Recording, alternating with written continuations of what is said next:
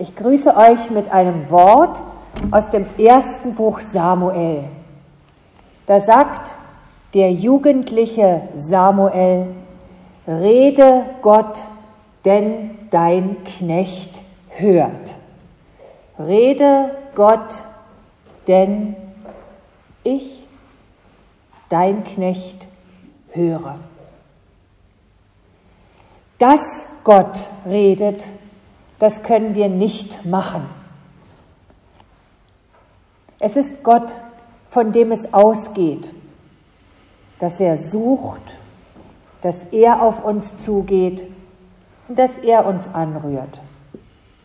Keiner von uns kann es machen, nicht für sich selbst, auch nicht für den anderen.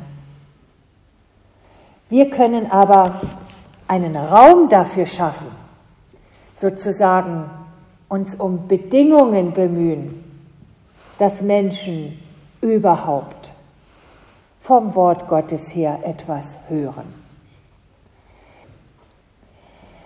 Es ist Gott, der redet.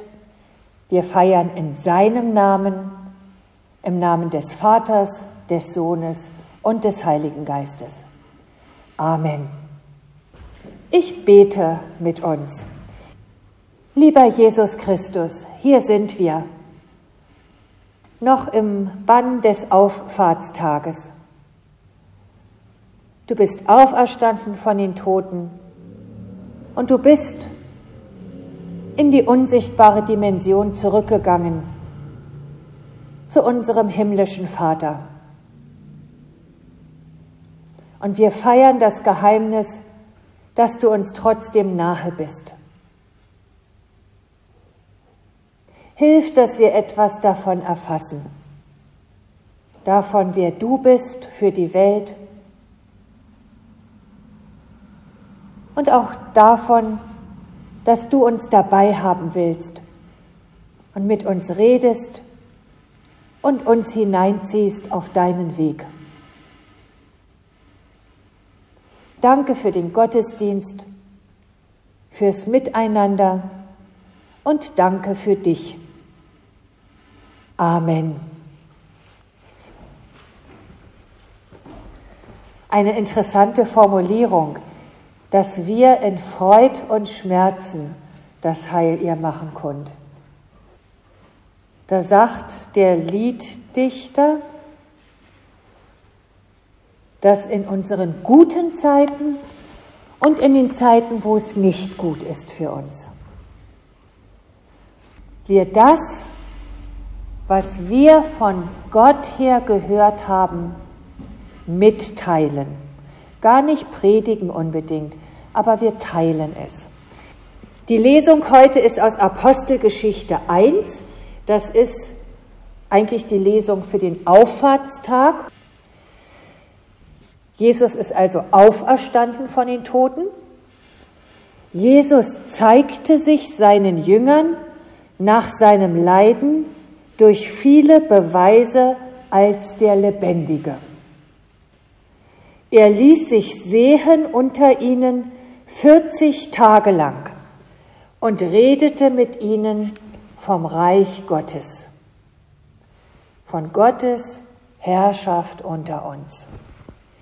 Frage an euch, nach der Auferstehung 40 Tage miteinander verbringen. Ist das viel oder ist das wenig für euer Gefühl? Vreni sagt, es kommt drauf an. Vreni, worauf kommt es an? mit wem man es verbringt, genau, ja. ja. Jesus hat ein Bedürfnis gehabt, mit seinen Freunden zusammen zu sein. Mich dünkt's was Schönes. Ja, dass das nicht so eine Pflichtübung, jetzt gehe ich noch mal hin, jetzt erzähle ich denen noch mal was und dann heften wir das ab. Nein, wieder 40 Tage miteinander. Ich persönlich finde es viel, auch für Menschen, die man mag. Wer miteinander ein Familienwochenende hat, oder wir hatten letztes Wochenende unten in Liestal Frauenbegegnung, ein Wochenende ist schon recht viel Zeit, würde ich sagen. Man lernt, man sieht, man erlebt viel aneinander. Also 40 Tage und dann hat Jesus ein Thema, nämlich wenn ich jetzt in die unsichtbare Dimension hinübergehe, geht's immer noch mit mir weiter. Dann schicke ich euch den Geist. Und als er mit ihnen beim Mahl war, befahl er ihnen, Jerusalem nicht zu verlassen, sondern zu warten auf die Verheißung des Vaters. Das, was Gott versprochen hat. Schon vom alten Bund her. Schon Jeremia steht das. Da hat Gott was versprochen. Die Verheißung, auf die Verheißung zu warten, die er, so sprach er, von mir gehört habt. Denn Johannes, der Täufer, hat mit Wasser getauft. Ihr aber sollt mit dem Heiligen Geist getauft werden. Nicht lange nach diesen Tagen. Ihr werdet die Kraft des Heiligen Geistes empfangen, der auf euch kommen wird. Ihr werdet meine Zeugen sein in Jerusalem, in ganz Judäa und Samarien, ist nicht so gläubig Samarien, und bis ans Ende der Erde. Jesus sagt zu, und wenn ich dann nicht mehr sichtbar für euch bin, bin ich gleichwohl nahe bei euch. Ihr werdet die Kraft des Heiligen Geistes empfangen. Das Bibelwort für heute steht im Alten Testament im ersten Buch Samuel Kapitel 3. Wir sind im 11. Jahrhundert vor Christus etwa und der Ort heißt Shiloh, liegt nördlich von Jerusalem im Westjordangebiet. Also heute sind das die palästinensischen Autonomiegebiete.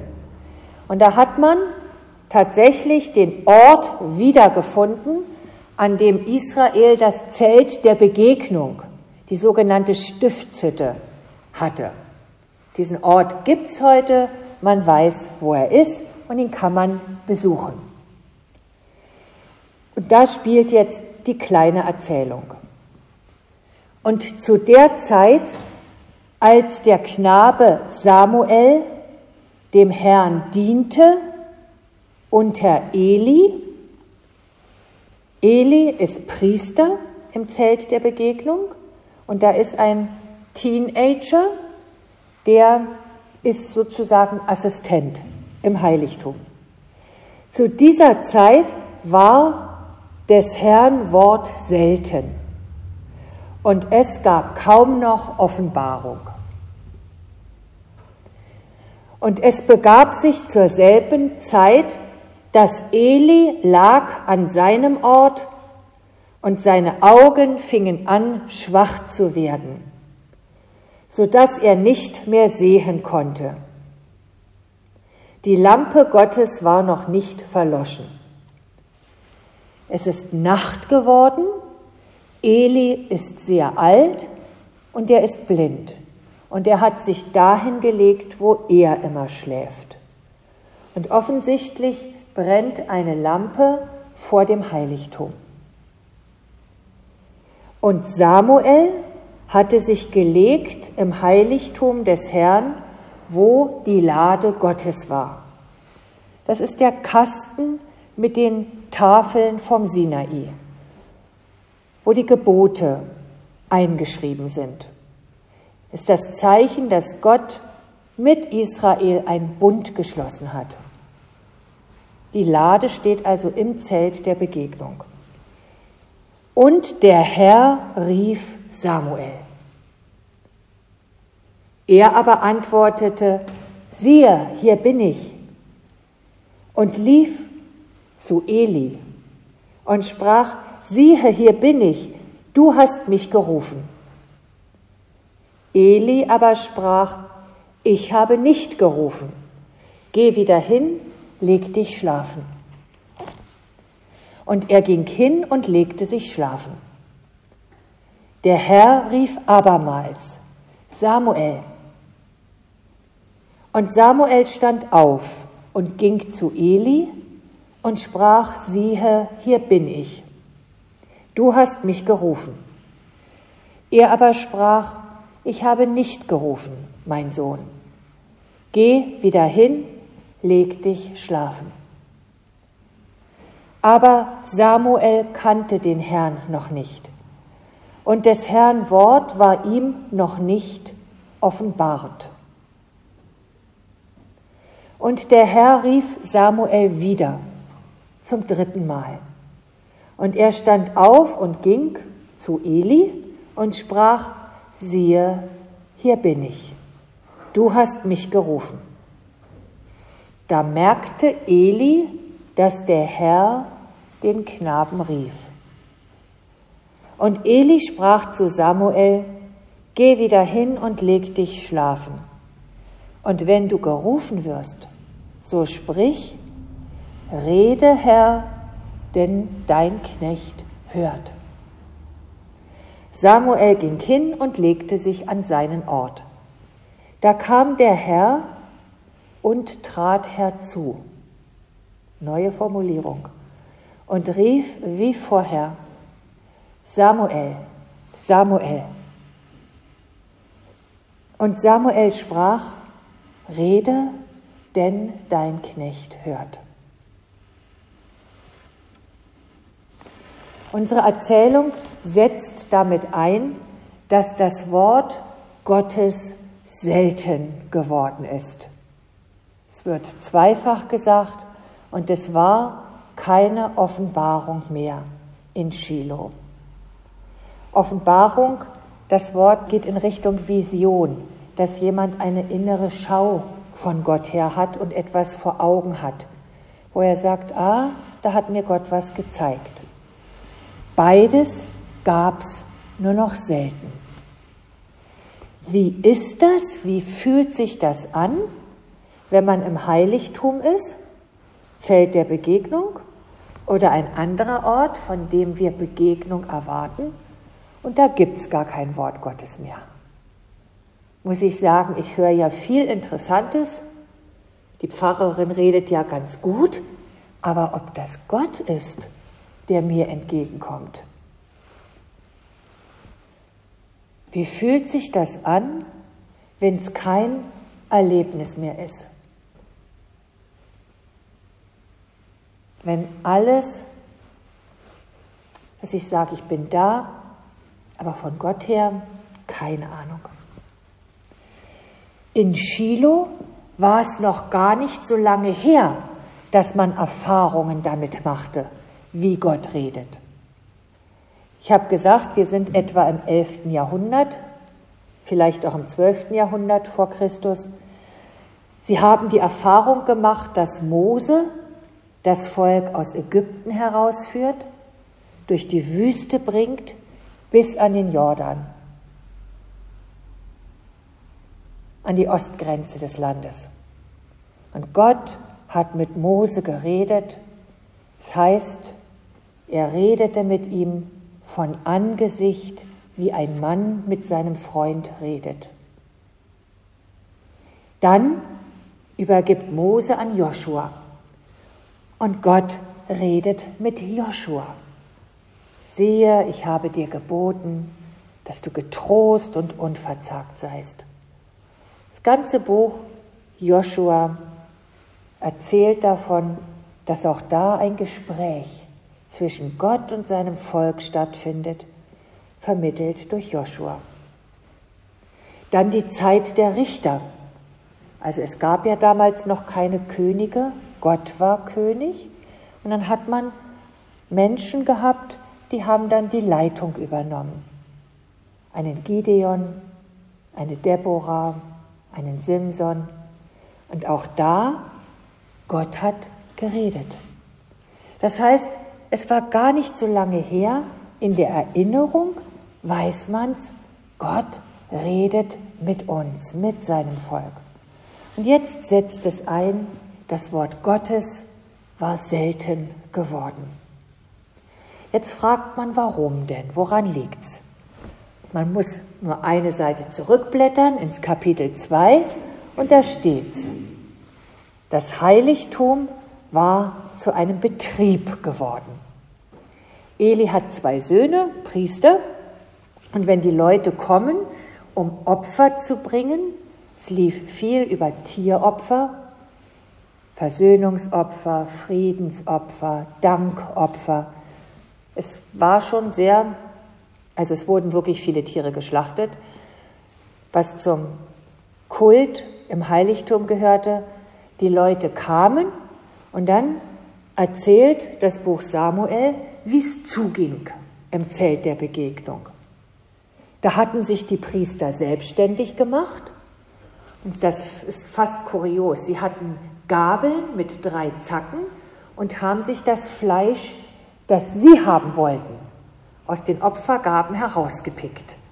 Die besten Stücke für sich selber. Die Leute bringen es zum Opfer für Gott und die Priester, die zweigen sich eigenständig ihren Anteil ab. Und dann heißt es, dass die Leute sagen, lass mich opfern und nachher bekommt ihr euren Teil. Aber die Priester wollten nicht. Sie haben gesagt, wir wollen das Fleisch frisch haben. Gott sagt dem Eli, Eli, du bist verantwortlich für deine Söhne. Eli geht zu seinen Söhnen, sagt's ihnen, aber es bleibt alles beim selben. Heißt großer Missstand am Heiligtum. Ich würde es tatsächlich so beschreiben, da ist ein Betrieb entstanden. Und vielleicht hat man es nach außen hin gar nicht mal so gemerkt. Die Leute haben schon gemerkt, man könnte schon bessere Priester haben als die hier, aber dass der ganze Laden den Bach runtergegangen ist. Ich weiß nicht, ob man es wirklich gemerkt hat. Es wird charakterisiert, indem Gottes Wort war selten geworden. Gott redet nicht mehr. Und in die Situation hinein beginnt Gott neu zu reden. Da ist ein Junge, wir wissen nicht, wie alt er ist. Er ist kurz nach der Entwöhnung, also als Kleinkind, ins Zelt der Begegnung gebracht worden. Hannah ist seine Mutter. Und die hat gesagt, wenn mir ein Kind geschenkt wird, soll das erste Kind für Gott leben. Und sie bringt ihren kleinen Jungen nach Shiloh. Es heißt, sie besucht ihn regelmäßig, bringt ihm Kleidung, sie schaut nach ihm. Und das ist Samuel der im Heiligtum größer wird. Und nun sucht sich Gott diesen Menschen, damit einer da ist, der auf ihn hört. Und das ist die Pointe. Gott sucht Menschen, die hören. Und Gott sucht sich diesen einen aus und ruft ihn bei seinem Namen. Also nicht so ein kollektiver Ruf über alle, die tagsüber eh am Heiligtum sind. Gott spricht, ist hier irgendjemand, mit dem ich reden kann, sondern es ist Gottes Art bis heute, dass er jeden von uns bei seinem eigenen Namen nennt. Und das macht er hier auch. Samuel, Samuel. Samuel ist durch drei Dinge charakterisiert. Das eine ist, er hat selbst auch keine Ahnung. Woher soll er es denn wissen? Der wächst in einem Heiligtum auf, wo das Wort Gottes selten geworden ist. Hat ihm keiner beigebracht. Wie klingt denn Stimme Gottes? Worauf muss ich achten? Er kannte es auch nicht. Gott redet mit einem Menschen, der es gar nicht lernen konnte bisher weil es es nicht gab. Ich finde es interessant. Samuel ist wie ein Quereinsteiger. Für ihn ist es auch neu, dass Gott redet. Also Gott beginnt neu mit einem Menschen, der Samuel, der weiß es ja bisher auch nicht, wie es klingt, wie es geht. Das Zweite, er ist jung. Ich weiß nicht, wie es euch in der Kirche geht. Wir sind ja miteinander älter geworden und haben ein großes Gewicht hin zu hohem Lebensalter. Und nun ist es ein ausgesprochen junger Mensch, mit dem Gott einen Neustart im Tempel macht, mit dem Gott einen Neustart im Heiligtum macht, im Zelt der Begegnung. Mich beschäftigt das Thema Lebensalter sehr. Ich denke, dass oft das Jungsein an sich als Wert betrachtet wird. Dass man jung ist, qualifiziert einen nicht für dieses Amt. Aber es disqualifiziert einen auch nicht. Dass man alt ist, qualifiziert einen auch nicht für ein Amt. Auch nicht in der Kirche. Aber es disqualifiziert einen auch nicht. Der Punkt ist, dass Gott einen jungen Menschen ruft, das Alter ist nicht Hindernis. Worum geht's? Dass da einer ist, der sagt, siehe, hier bin ich. Siehe, hier bin ich. Ich höre. Siehe, dein Knecht hört. Also das erste, Samuel ist ungeübt, weil woher soll er es haben? Das zweite, Samuel ist jung. Und die dritte Beobachtung, dieser Ruf an Samuel ergeht mitten im laufenden Betrieb. Am nächsten Morgen wird das Heiligtum wieder öffnen, Vorhänge beiseite, Leute kommen mit Opfertieren, es ist ein riesiges Getümmel und alles geht weiter wie bisher. Und trotzdem ist etwas anders geworden, dass Gott nämlich wieder redet. Das beginnt mit dem Samuel. Jetzt die Pointe für uns. Wir sind Kirche, indem wir seine Stimme hören. Die Definition von uns als Gemeinde ist, Christi Kirche sind, die sein Wort hören. Zwingli sagt das so. Hörgemeinschaft sind wir. Wir hören auf ihn. Wir machen das im Gottesdienst, wir machen das an anderen Orten, wo Menschen ein biblisches Wort miteinander teilen und sagen, was hörst du eigentlich? Vielleicht hört ihr ja noch ganz andere Sachen als ich aus diesem dritten Kapitel. Es wäre gut, dass wir einander fragen, was hörst du? Was weiß diese Geschichte von uns in Liestal, von uns in Seltesberg? Und dass wir es einander sagen. Das macht uns zur Kirche. Christi Kirche sind die, die sein Wort hören. Darum ist das der Mittelpunkt. Das, wo Gott mit uns redet. Wir sagen, rede, wir versuchen zu hören. Du bist es ja, der uns das Ohr öffnet. Und wenn wir es merken, dass Gott mit weiteren Menschen redet, müssen wir sehr achtsam drauf sein. Wo spricht Gott mit einem Menschen? In Liestal waren heute fünf Menschen neu im Gottesdienst. Die haben keine christliche Vorgeschichte. Mit denen hat Gott im Privaten geredet. Das gibt's. Und das ist meines Erachtens was Kostbares, dass Menschen von Gott her etwas hören, beginnen selbst in der Bibel zu lesen und dann schauen sie sich um und sagen, wir sind doch bestimmt nicht die Einzigen. Wir gehen jetzt in die Gemeinde.